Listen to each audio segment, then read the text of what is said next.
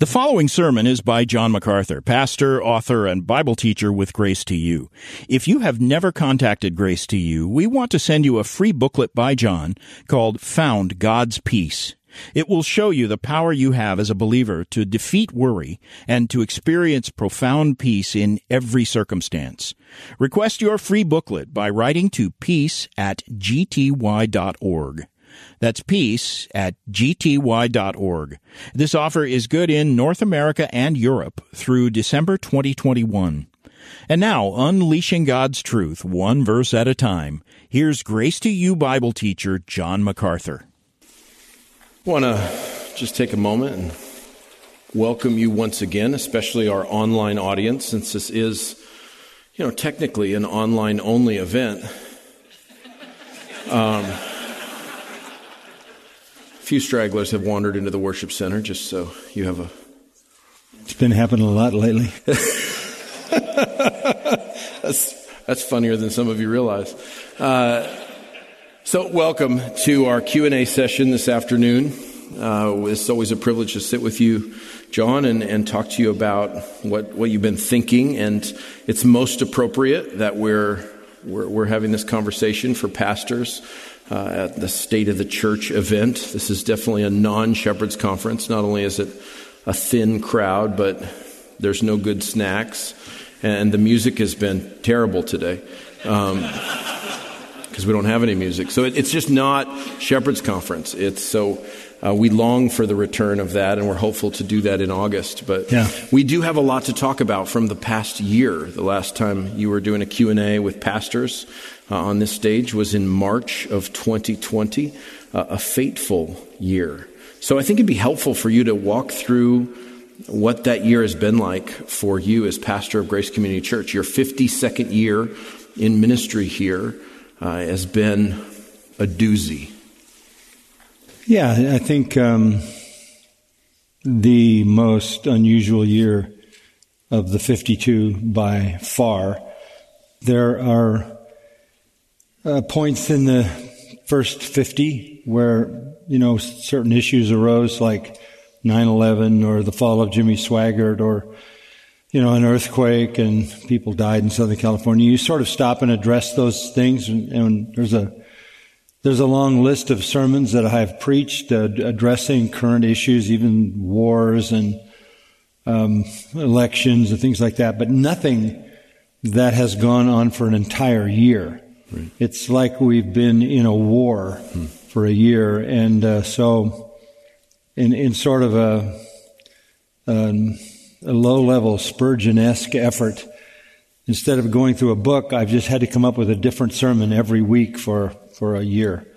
Um, it's it's a tough thing to do, but it would be tougher if there weren't such obvious widespread exigencies going on around me that needed to be addressed from Scripture. So that's what I've, I've tried to do. You, you know, Jesus said to the Pharisees, you can tell the weather, but you can't tell the signs of the times.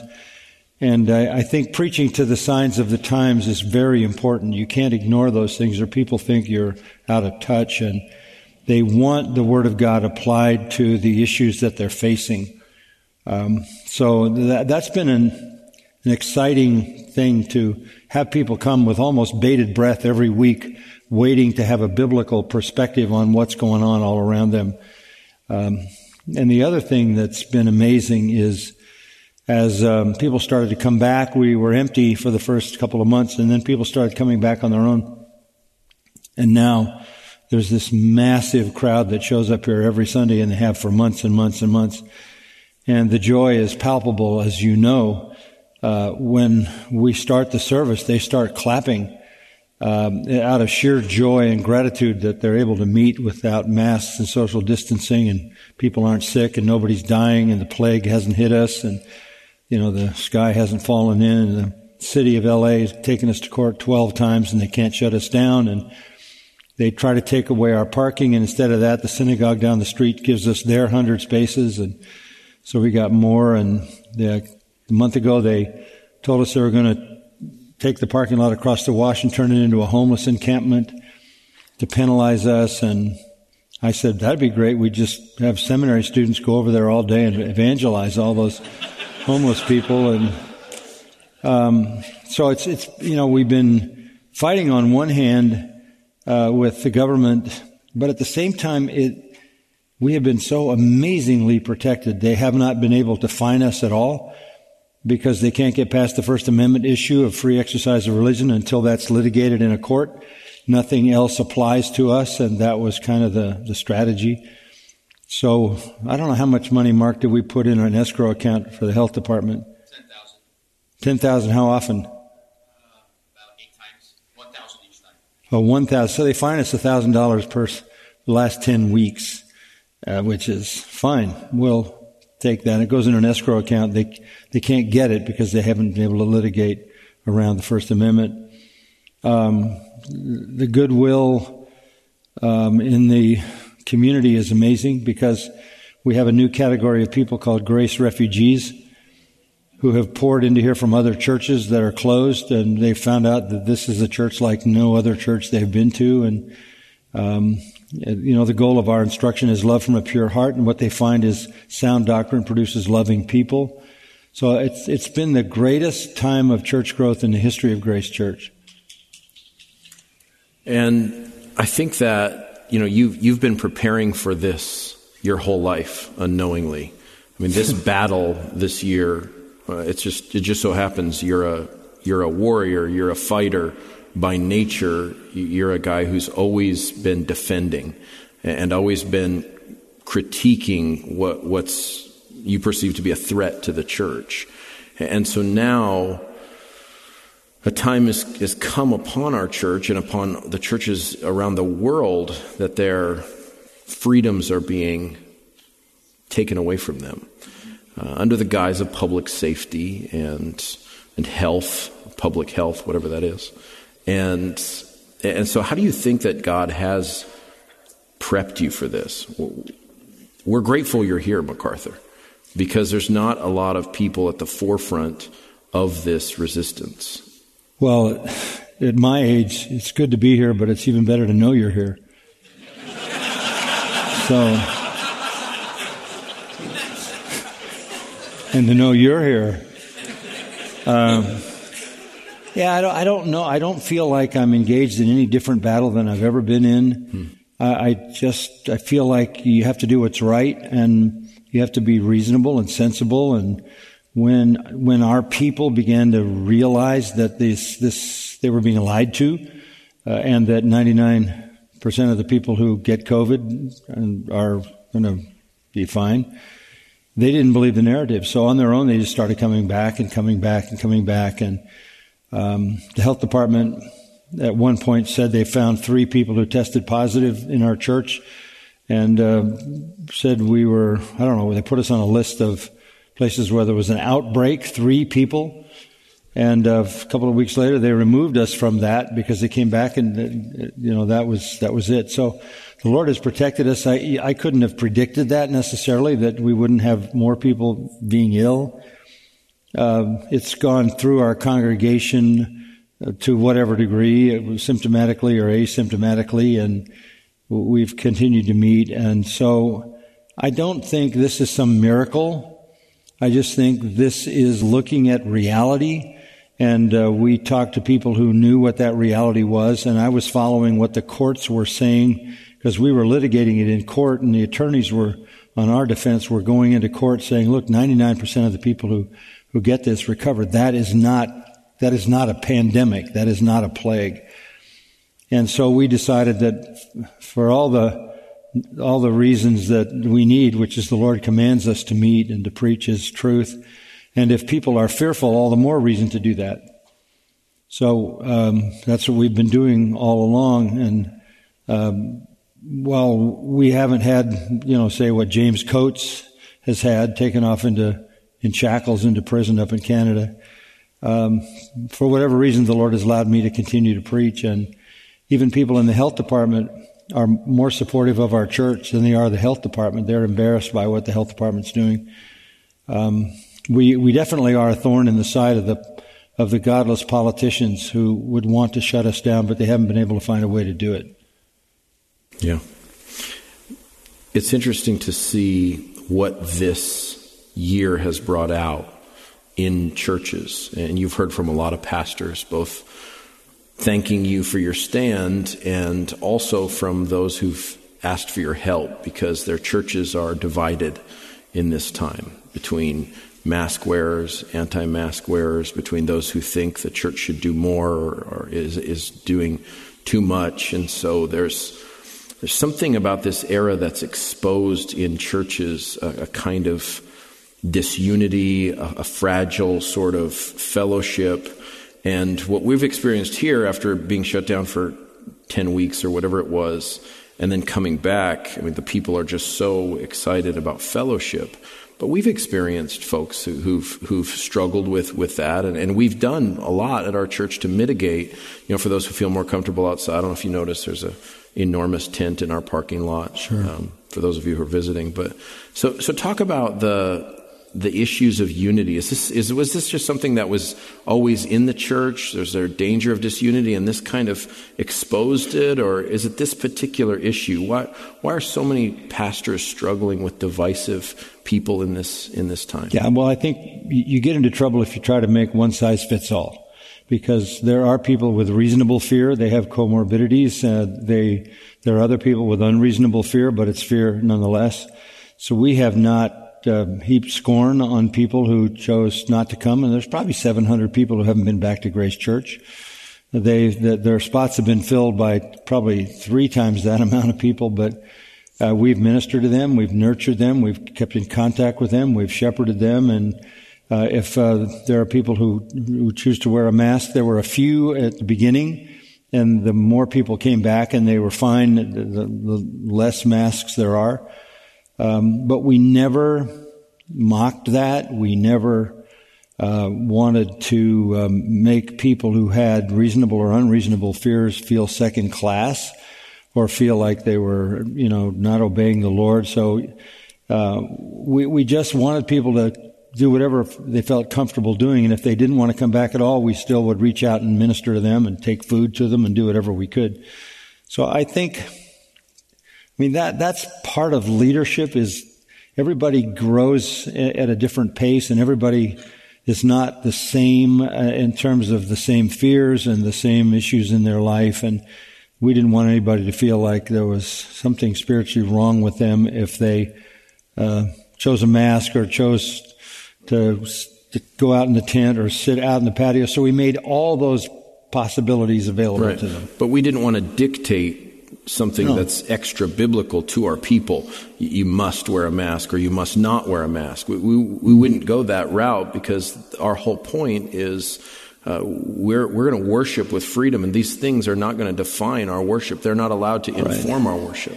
And as time goes on and people keep coming and coming, all that begins to change. They, they lose those fears. They're traded in for trust and, and they see everybody happy and healthy and flourishing. And Yeah. I remember the Sunday we brought back a thousand children who hadn't been here. Right.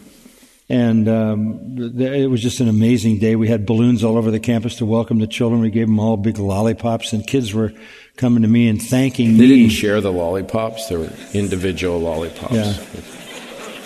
Well, as far as we Still, know, still a germaphobe over here.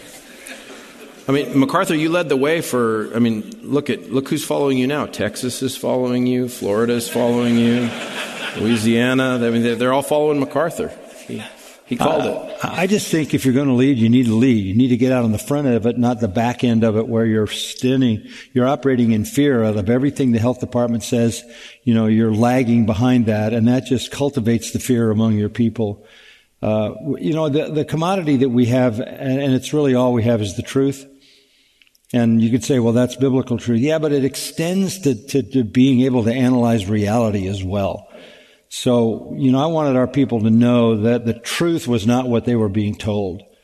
Um, and so from time to time I would, I would tell them those statistics, those kinds of things, and they began to realize that, um, what is going on has very little to do with the bug and a whole lot to do with crushing the country for the whims of those elite who are in power to gain more power. It's a weird revolution. Most revolutions come from the bottom up. The, the abused people riot this is a revolution from the top down. The people at the top who have all the power want more power, and so they're crushing the people even more below them. Uh, this is a different kind of revolution. Yeah. I think COVID is a reality, and um, we don't want to deny it, but it, there are lots of other uh, challenges in life where we face the reality of death without doing so much damage. Right. And I mean, you, you've been prophetic in talking about how these lockdowns are not only ineffective, but they destroy livelihoods and they've caused a lot of problems. Meanwhile, well, while we're all facing this year, there's also been this massive racial surge of discussion of injustice, of uh, systemic racism. Uh, this has become maybe even you know, alongside of the, the COVID thing, the, the huge national narrative. And you started talking about this in 2018, I think, was mm when you start, started to address critical theory. And it was then that I think only university students were talking about it. Uh, but you saw it creeping into the church early on. So why don't we also include that into the, the wonderful experience that 2020 has been? Well, yeah, I, uh, I think when you standardize indictments and guilt based upon anyone's ethnicity or color or anything like that, that's that's not related to reality. So um, I, I reject all of that. Is there injustice in the world? Of course. That's why the kingdom of righteousness isn't going to come till the righteous king gets here. Mm-hmm. But again, what I was trying to say earlier this morning is you can't fix it. Only Christ can fix it. But along the way, we can fix the hearts and souls of the people who are caught up in all the injustice of the world by bringing them the gospel of Christ. So um, we, we have to rescue people one soul at a time. We can't change societal structure. There's plenty, plenty of evidence of the corruption of the CRT and neo-Marxism, and I, I mentioned offhand it, it comes from philosophers from 300 years ago who are godless, Christless, immoral people who devised all of these things. Um, but I, but in the original reaction, I did a series on Ezekiel 18 because I wanted to point out that the heart and soul of the, the gospel starts with one's understanding of guilt. And it's not collective guilt and it's not racial guilt, it's personal guilt. And if you take people off the hook for their own sinfulness, you, you cut them off from the gospel. Yeah. So it's very important that people don't get away with blaming some, um, some problem in their life on what somebody did to their grand, great grandfather 200 years ago. Um, but, but part of the trend is to make everybody into a victim. We talk about that a lot, victimology. And um, the, the, the, scripture would say, you're not a victim of anything but your own corruption. Oh, well, sure, we, we all have to deal with the difficulties and being treated unkindly and unfairly. And, but in the end of the day, God's going to hold you responsible for your sin. You're not going to be responsible for something your ancestor did. You're not going to be able to blame the, the, the weaknesses and failures of your life on some something passed down to you in some kind of identity. So I, I just thought that if people will always try to make an excuse for being the way they are, and the Lord never lets them do that. Yeah. You, it's, uh, it's, it's Mark's gospel. It's not what goes into the man that defiles him. It's what comes out of the man that defiles him. You, you, if you were all alone in the world, you'd be defiled. Yeah. You don't need any history to be defiled. You are defiled. And that's where the gospel has to start. Mac, you've been addressing things that other pastors, I think, are scared to talk about at times uh, because there's so much tension and, and, there's so many headlines about these things. Uh, and you've been remarkably consistent. You've acknowledged all throughout that racism is a terrible evil that it's the sin of, of partiality in James 2 or, or malice or strife, uh, various other you know, manifestations of that. But you've also made it very clear that, that critical theory, especially as it's embraced by Christians or syncretized with, with Christianity, is vicious and uh, identity politics are problematic. And you've talked about the Marxist roots and um, that this isn't going to remove the stain of racism, this isn't going to transform human hearts. You've made that really clear. Why is this so attractive to evangelicals? Why, why do they, why are they, why do they think that this may have something for them that's going to help them? Is it, is it because of evangelism? Is it because, why, why is it? It's because for, for a long time they've been drinking the Kool-Aid of thinking they need to win over the culture in order to bring people to Christ. Whether it's um, uh, truncating the gospel or creating a inoffensive message, uh, whether it's Joel Osteen standing up and saying God exists for one purpose, and that is to fulfill your dreams. Uh, that that's a message you can sell to a, a whole bunch of sinners because it has no offensive character in it. So I, I think pragmatism has taken over the church to such a degree that people actually assume that you can't reach people um, unless you somehow bridge whatever there is that stands in the way of uh, of the gospel. And the assumption is, uh, for some people, it could be um, that they don't like the style, so they don't like the music, so they don't like a talking head. So let's do some cool things, and we'll bridge that way. For other people, they got all these racial issues, and because they re- relate them to maybe cr- Christianity in some way, we, we, we've got to build the bridge ac- across the racial divide. We've got to confront the social issues.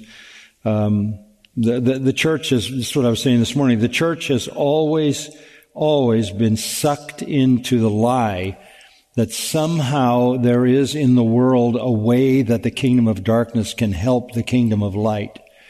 And uh, I think I don't think people do this knowing they're getting seduced. I think they do it thinking it's going to access the gospel. What, what does access the gospel is love on a personal level, and I would never advocate anything less than that. Mm-hmm. And compassion and sympathy and understanding. When Jesus came into the world, uh, it was obvious to him that people suffered, and that's why he healed people, and that's why he fed hungry people and he was showing the compassion of God toward those who suffer physically. And I think that's a reasonable thing. Uh, so we reach out to those people, but that's not the gospel. The, the, the gospel is the gospel of salvation by faith in Christ, repentance and faith in Christ.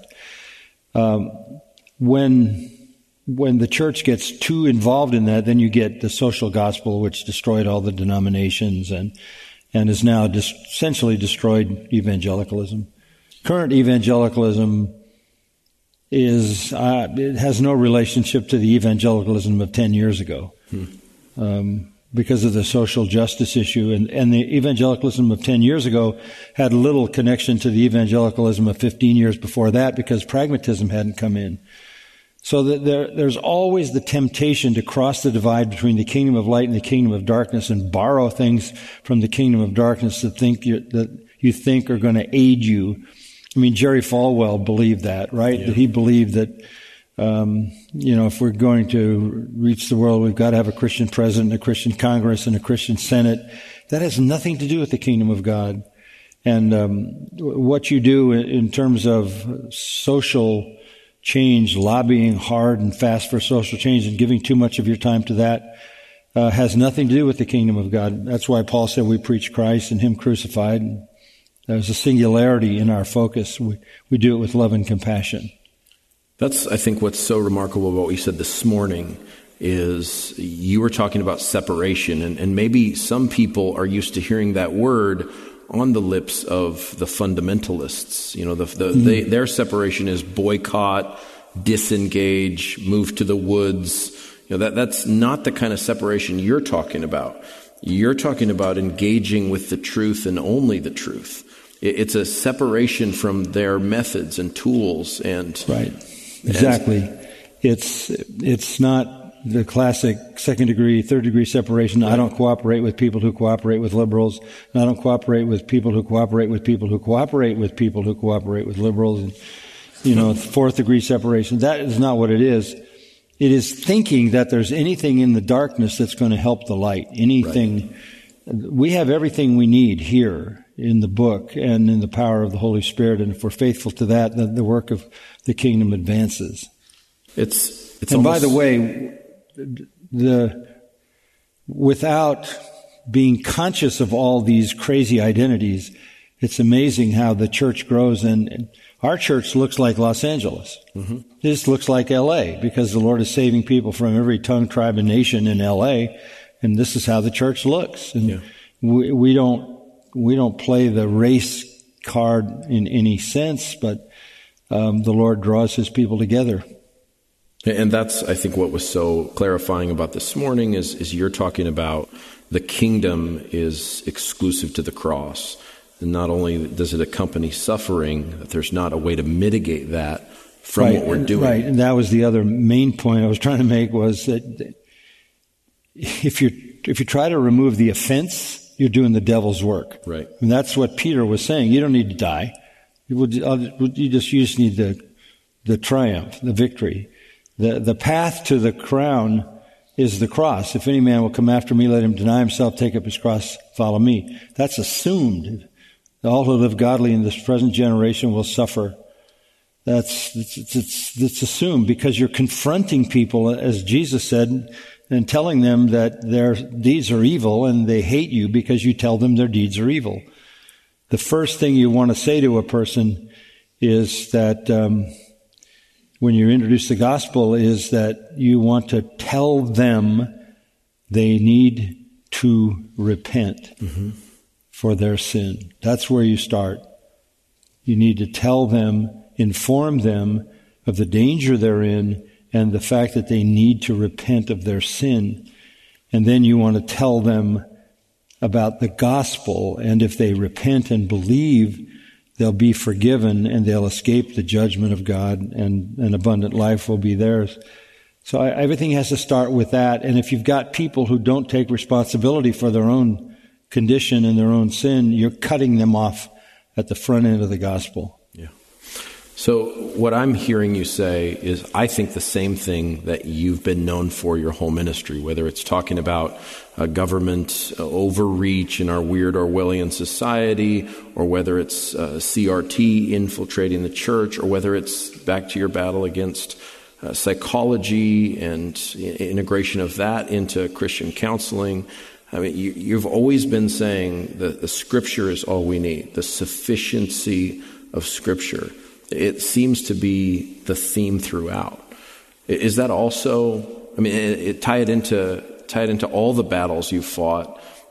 That's are you a one string guitar, MacArthur? Is that? Yeah, there's no question about that. I have no other source. I have no other. I have nothing to offer. I have nothing in me that's intuitive, that rises to the level of Scripture. Mm-hmm. Um, I, you know, once I get outside of this book, I'm I'm wandering in la la land. So it isn't just this book, but it's this book rightly divided and correctly interpreted and it, it drives at every every human need and every problem and offers the divine solution. So, um, without necessarily of you know sort of addressing every single problem by name, mm-hmm. you, you teach the Word of God, and the Word of God builds up the saints, and they become strong in their spiritual life and walking in the Spirit, and that that sort of takes care of all the specific issues. So, look, uh, I don't know that I could say this with the same conviction 50 years ago, but after a half a century of teaching the Word of God to a congregation and seeing what it does, uh, it has exceeded anything I, I, could ever have imagined. And now I'm, I'm beginning to teach the fourth generation here. Right. So um, I've seen the work of the Word and as I said earlier, the goal of our instruction is love from a pure heart. And that's what you get. Sound doctrine produces a pure heart, which produces a loving people. Um, it, it, takes a, a, while to see that flourish, uh, you know, in a group this large, but that's, that's exactly what we've seen. And I'm not oblivious to the issues in the world. I mean, we, we live in the world. It's not like I have to, people say to me, what do you read to get in touch with what's going on in the world? I don't have to. I don't have to read anything. It's just it comes at me. I can't fight it off. Uh, but occasionally I do read those kinds of things, and you're aware of what's going on. But the answers are all the same. You go back to the Word of God. Are you foreseeing this issue, the current issue being something that's going to split evangelicalism. Is evangelicalism, originally we were going to do the conference theme on reclaiming evangelicalism. Why don't you give us a sneak peek of kind Yeah, of what, well- what you're thinking about the future of evangelicalism? Is it going to be woke and not woke, or how, how's this going to work? Um, evangelicalism is such a big tent now. I don't know that it means anything. R.C. and I used to talk about that. R.C. Sproul and we both agreed we needed a new name, and um, you know we threw around a bunch of names from time to time, and he finally came up with imputationists. And I said that's not going to work. People think we cut off their limbs. Right. So Sproul didn't make a lot of mistakes, but that was one of them. Yeah, so so we decided we decided we had the conversation with you and maybe we should come up with a new name and we said well let's take, take another run that was the idea another run at saving evangelicalism as a term um, but it, it's it's hard it's hard to define it because the world sees it as a very broad term that includes everything from Joel Osteen to Ravi Zacharias. Right. So I don't want to be in that group, right? I don't really want Right. to be in that group. So give me a new name, give me a new group. Um, but you love the evangel of it. Yeah, I mean, that's that's the- what you're the- saying is sure. that's the only thing that's going to change Right. this the hearts of the people in this world is that So that's why I don't want to let go of it. It's a better word than fundamentalist, you know, no fun, too much damn, and not enough mental. That doesn't really, you know, that word is it, that, th- although it is used in in Scripture, it um, it has been polluted with uh, narrowness and Phariseeism and all that. Right. But the evangel is the evangel, Euangelizo, the preach the gospel. So we decided to try to hang on to that word and see if we could purify it. I noticed last week that uh, Thabiti Anyabwile did an interview with a guy and, and said for the first time he's announcing that he's no longer an evangelical uh, because evangelicalism is not woke enough for him. So you have that extreme where a guy wants to abandon evangelicalism altogether because it's not woke enough. And then you've got Joel Osteen, who's another breed of cat, who's an evangelical. And then you, you got everything from A to Z in there. So w- what we were thinking of doing was reclaiming the sort of biblical definitions of evangelical. And again, going back to an evangelical is somebody who preaches the gospel that comes out of the Word of God and is committed to the authority and inerrancy of Scripture. and these are the people who are going to be driven by the word, not by the world. They're going to be driven by the scriptures and, and they're willing to pay the price for it. You talked a little bit about our our dear brother James Coates and uh, other alumni uh, I know have contacted you that have experienced significant persecution. Uh, Tim Cantrell in South Africa, I know that you've been in touch with him. And uh, talk a little bit about how this commitment to to evangelism, to to euangelia. You know, the, this is the gospel commitment. Uh, let's talk about some of the, the manifestations of suffering these brothers are enduring. Well, it was an interesting thing. There was an article came out in the Alberta uh, media that the same prison that James Coates is in, uh, they released a uh, convicted uh, sex offender, Yeah. child molester, and the police put out a bulletin that was in the newspapers that they were convinced that when he got out of jail he'd do it again. So they kept James, they've kept James locked up in prison, who's a preacher of the gospel, and they've let a child molester loose.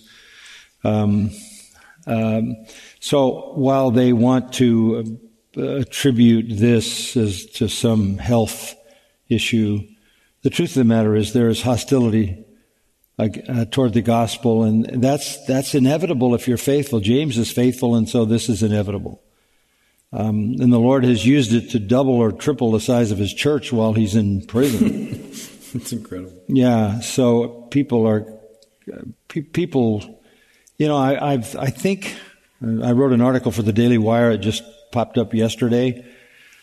Um, along the lines of maybe the the kind of pop Christianity era is over because the persecution is going to get ramped up.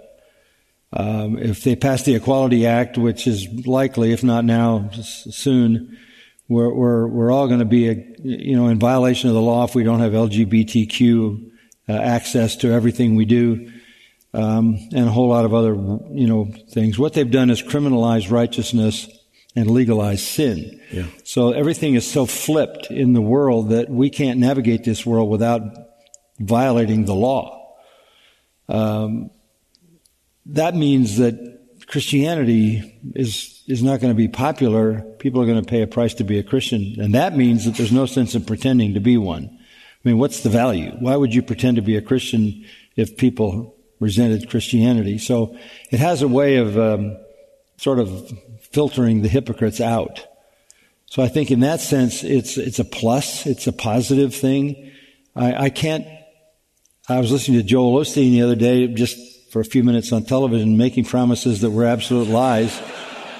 Yeah, he was just saying you can, you'll be this and do this, and you can do this, and and you know people are locked up with masks on and they can't go anywhere, and he's telling them they can become anything they want, and their dreams can become fulfilled. And yeah. it just sounded stupid, yeah. just plain stupid, and people know it's not true. So I, I think the phony stuff, the you know, all the prophets who prophesied the election of Trump and all the healers. There was a healer out here uh, Sunday out at the driveway. We all coming in said, Jesus heals, Jesus heals. And I said, you know, why isn't he over at the hospital? Yeah. Nobody's sick here, but there's a whole hospital two blocks away where people are sick.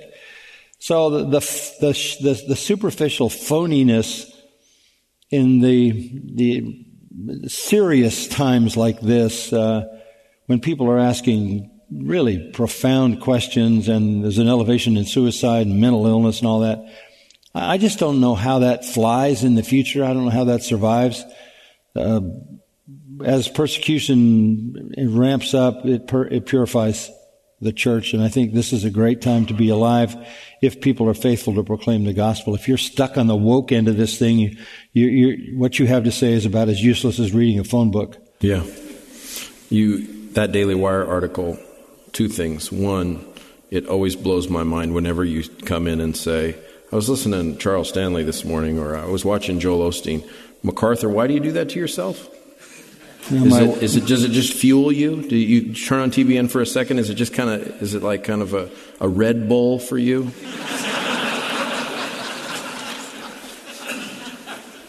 Uh, yeah, I think it just kind of charges me up. Okay. Yeah because you were you were lacking that passion, you know. So I'm glad that you found something that would motivate your your fight. Uh, okay, sorry, that wasn't a real question. Here's here's a real question. So I'm looking at that Daily Wire article, and and that's one of many opportunities, and we'll highlight some of those things that have come as a result of this this lockdown and and uh, our stand uh, to keep our church open. There's been so many opportunities at our church and then nationally for you. Uh, but Daily Wire articles are one of those, and, and those are getting a lot of a lot of uh, people reading those that, that haven't read us before. So this is one of the lines you put in there. Scripture says it's a mark of apostasy when preachers cater to people who will not tolerate sound biblical teaching, but demand to have their ears tickled with half truths and fables. It's a great sentence. Is that the state of preaching today? Yeah, for the most part, I think that's that's the popular preaching. I can't say that in every case, but the, the media dominate the media is dominated, the religious media is dominated by absolutely useless preaching that can be defined that way. It's very hard to find any serious handling of Scripture in media forms of Christianity mm-hmm. um, and mega churches as such. Uh, yeah, and I think um, underlying that, look, it, it's a simple thing to to say, but if you're a preacher, you preach what you have the most confidence in because you're trying to persuade people. And if you have most confidence in the scripture, you're, you're, you're a preacher of the Bible. If you have most confidence in yourself, you preach yourself. It, it doesn't take, it doesn't take much um, discernment to, to listen to a guy and know if he's making it up as he goes. They make it sound biblical by finding an, a, a, scripture they can use as a pretext and jumping off of it and, and not explaining the scripture, but using it as a pretext to, for some other idea.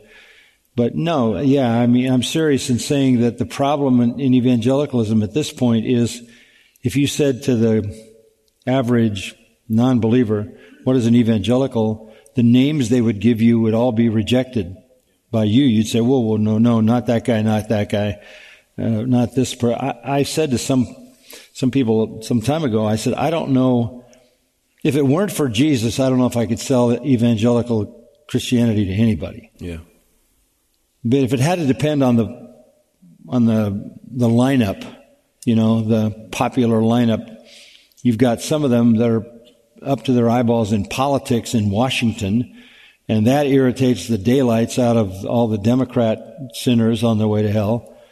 And you got some of them who are narcissistic self-promoters, and that irritates any people with any sense of propriety and humility. And where where do you find just the the truth coming through? Uh, so it it's um, it's not that it isn't out there. It's just that it's not it's not as visual. It's not to say that there aren't faithful pastors in lots of places, but the form of evangelicalism that comes across in the dominant media is a misrepresentation of Scripture. Well, and there's a big difference between expository preaching and preachers who say, the Bible says. You don't like it when guys say the Bible says. No, I don't. Don't don't tell me what the Bible says. Let the Bible say it. Yeah. Which I mean, this you read us the whole book of Exodus this morning, so you are modeling that yeah, you don't yeah. just reference. Well, Exodus says we should be separate. No, you you proved it. Yeah, well, I don't, I don't like, and I hear preachers say that the, the, the Bible says this, the Bible says that. Why, why would I believe you? Let the Bible say it. Mm. But you're not going to let the Bible say it unless you exposit it. It's good. Why should I believe you? You can say the Bible says, but how do I know the Bible says? So that's one big step removed from what you ought to be doing. You ought to be letting the Bible speak. And, and expository, not only reading it, that's why you're supposed to read the scripture, uh, but explaining the meaning of the text lets the Bible speak. I mean, when you were listening this morning to 2 Corinthians 6:14 to 7:1, who was talking to you? Me or was God speaking through his word? As you unpack that text, God speaks. That is far different than me saying the Bible says you guys ought to be separated. That that has no authority. That has no power. Uh, let let God say it in His own words. And that's your commitment has been. But I, just to follow up on yeah. that, I hear preachers say the Bible says, the Bible says, the Bible says, and th- that's putting way too much uh, weight on the preacher. Don't tell me that. How do I know? How do I know that? You, this this is an assumed authority. Good. It's also a sign of laziness because it's hard work to let the Bible speak. Yeah. Training preachers is your legacy You've invested your life not only in the hard work of preaching from this pulpit, but you've entrusted that work to, to men represented by these guys here, by uh, our more than a thousand graduates from the Master Seminary, and you've poured your life into to teaching guys uh, to preach, to entrusting uh, to them. And I think one of the things that you've been saying a lot lately is you want to see more reproduction of faithfulness uh, as you look at your uh, the decade that you're in uh, of your life and, and, have all these decades of faithfulness and of investing in men. Encourage the guys here today that they need to be doing this as well. Talk about your passion for training men, for investing in men, for raising up more Bible preachers. Well, what comes to my mind is the illustration I, I mentioned to you that a few weeks ago, I have a, a new little great grandson. He's the latest edition of John MacArthur, John Owen MacArthur. And uh, he's 14 months, and he made his first tour around Grace Church on a Sunday. He just got to walking, and so he started at the fountain, and he's going all the way around the building after church, dodging people's legs and grabbing a pant leg to hold himself up while his dad was trailing him and seeing where he's going. And somebody said to me, Oh my goodness, that little boy, it's what a sad thing that had to be born into this time with the world as badly, uh, uh, as bad off as it is. And I said, no, this is the time that God designed him for.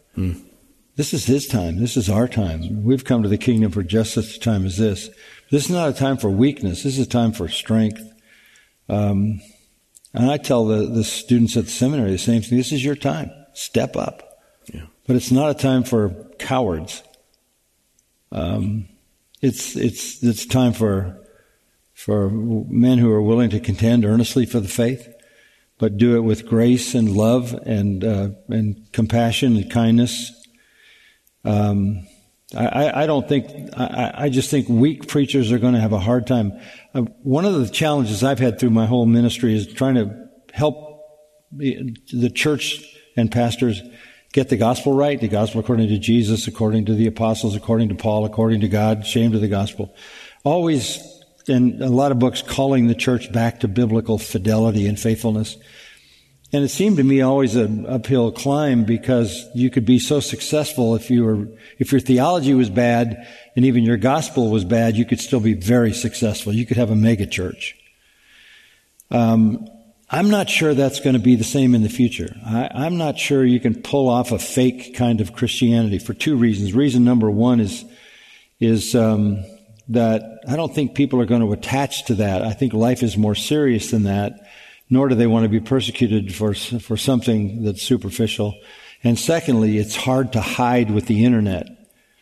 Um, even I, I, I, get hammered and beat up by all kinds of things that aren't true on the internet. And I said to some guys the other day, I said, do you think if, if the apostle Paul was alive today, he'd be, he'd be attacked by social media? The apostle Paul. Absolutely. Well, absolutely. He was attacked by whatever mechanisms they had then, he's always defending himself against these people who say he has a secret hidden life of shame. Shame, he's in it for the money. He's falsified his converts. He doesn't have the credentials from Jerusalem. Um, I mean, he suffered all of that. People forsook him. People criticized him. They added pain to his chains. Philippians 1. If, if Paul was alive today, he would be the most attacked Christian on social media um, because that's what the devil uses. Uh, so you have to expect that, but it takes it takes some courage and conviction not to defend yourselves, but to let your life be its own defense, and to be faithful to preach the truth. Um, this is a time for people who don't compromise and uh, we've seen that in James Coates and others like him who are saying, look, you, do what you will. Uh, if you let me out, I'm, he's like John Bunyan. They told Bunyan, you can walk out of the jail if you don't preach. And they told James the same thing. He said, I'll go right back to the church and preach. So this is, a, and, and again, guys, this is your time because God brought you to the kingdom for just such a time as this. So step up and be the man you need to be. It's good. And open your church. Amen. Mac, we've seen God's faithfulness in this last year in our local church in bringing people to faith in Christ. Uh, we're seeing people come forward in, in baptism. We're adding members to the church, and it's been, I mean, a lot of work for, for our pastors and elders to, to meet all these people and, and be with, you know, find, interview them, get to know them, help them plug in, and that's been a real joy for us. Some people refugees, but some people just, you know, hurting and, and looking for hope. And so that's been one of the great fruitful evidences of God's grace among us this last year. There's also been some projects that we've worked on, and one that I know you want to talk to the guys about. Um, there's a there's a translation of the Bible that you, I think you need to explain it to the guys. Yeah, I'm, I'm holding in my hand the, the uh, first uh, product, which is the New Testament Psalms and Proverbs, the Legacy Standard Version, um, Legacy Standard Bible. Uh, so, how did this come about? Well, yeah. The NAS, which I've used for years, uh, the, the, people at the Lockman Foundation decided they want to do an update on the NAS to the NAS 2020 from the NAS 95. So 25 years later, they, they were going to release it. I think it may be available now. They sent some copies of it to me and said, we want you to take a look at this and see what you think. And I read it and I said, no, uh, we could never use this. Could never use it. Um, it, it followed the the path of almost all modern translations, and it went in the direction of the reader. It was reader sensitive. So they were altering words and phrases to accommodate shifts in language and what the reader's understanding might be. So there's only two ways you can go in translation. You either go forward to the reader, and so you keep changing it because you're chasing the, the vernacular of the reader, or you go back to the writer. And the only correct way to translate the Bible is to go back to the source and go to the authorial intent. It's, it's not the job of the translator to produce a text that accommodates the reader. The bridge between the original author and therefore the original text and the reader is the preacher mm-hmm. and the teacher. That's what we do. I don't want somebody taking the text and altering it to accommodate a reader. That's, that's wrong to start with. So when I saw the NAS going in that direction, I, I we made a plea to the Lockman Foundation. Will you let us do a version of this that goes back even more uh, carefully, thoughtfully, and tightly to the original text? Yeah and they granted us the permission to do it. And um, it's incredible. Dr. Abner Chou and faculty at the seminary and the university, six scholars worked one year and, and did it all in one year. It's an, a, an epic, yeah. epic work. Never, never heard of anything like that being done in a year. And it, I, I think it's the best English translation that's ever been. And not because of them, but because of the process they went through. Massive, massive amount of materials behind every verse that they researched to get it right. So a translation should be a window on the original, and it shouldn't be a stained glass window. It shouldn't be opaque. Shouldn't be fancied up. It's just a window on the original. This is that. Yeah. As close as it can get. Give some examples of some of the, the things that they'll see in a translation like this one that they wouldn't see in, in say another. Well, there's first, lots of translations in English. What what makes this one? Well, this one is out? distinct immediately because in, in Exodus three fifteen, God says, "My name is Yahweh. Mm. My name is I am, and that is to be my memorial name." In other words, God's saying, "That's the name I want you to remember." And, and there's no English Bible that, that includes that. So you read Lord Adonai, and then you read Lord Lord, which is really Yahweh Adonai, two different words, but both translated Lord, one uppercase, one lowercase. So they've obliterated the covenant name of God, I am that I am, which uh, is, uh, it's God saying, I want you to know my name. Yeah. I want you to know my name. My name is not Allah. My name is not any other name. My name is Yahweh. I am meaning the, eternally existing one, the, the first cause, the sovereign one. And when you read the Psalms, uh, it's jarring actually to read that but as for me, my prayer is to you, O Yahweh. That's his covenant name by which he wants us to know him. Uh, o God, in the abundance of your loving kindness, answer me with the truth of your salvation. Answer me, O Yahweh, for your loving kindness is good. And um, Yahweh appears 6,800 times in the Old Testament. That's God's covenant name. That's his intimate name by which he wants to be known. Not generic Lord. Uh, but Yahweh.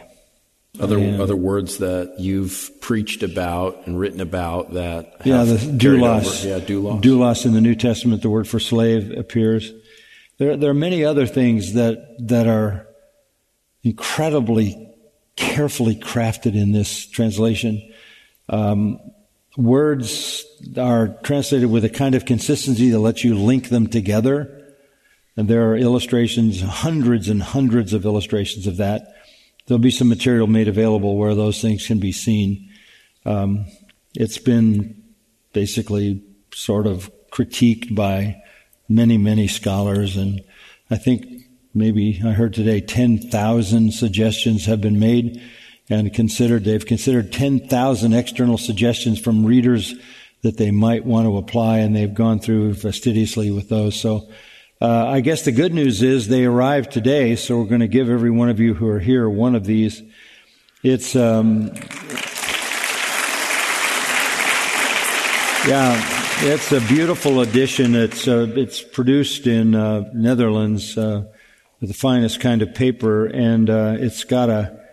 We wanted a manly one, so it's got a, a cowhide cover, kind of looks like a saddle, and there were quite a number of Italian cows that gave up their life because we got the leather from Italy. So when you go out, I think is that right, Mark? Yeah, we'll when have. you go out the door, there's one for each of you, and it's the we call it the Shepherd's Testament. It has a little shepherd's rod on the front. Uh, I've carried one of these uh, of, a, of an NAS with the New Testament Psalms and Proverbs with me for years and years, and so that's why I wanted this to be the first one. yeah, and, and you've been reading from it at church lately. yeah. I heard you. I heard, I heard me too, but I don't think they can. Can you hear me? Yeah, no, it's back. So the Bibles are outside on tables. And there is a there's a website, Legacy Standard uh, Bible. You can go to that, and you'll see a lot of information. Yeah, lsbible.org. You can order more. Uh, we also have some available in the both bookstores, the patio Oh, they can- bookstore. they can buy them, so you here. get one can free buy and them you can today. buy these more. these New Testament Psalms and Proverbs. They're on sale for thirty five dollars. So only one per per person. But if you um, you know want one for your your friend, your wife, your son, you got to get them their own at the bookstore. So the people online, I'm sorry, we have nothing for you. Uh, this is just for the three or four that are here. Yes. Yes. You're getting good at this, MacArthur.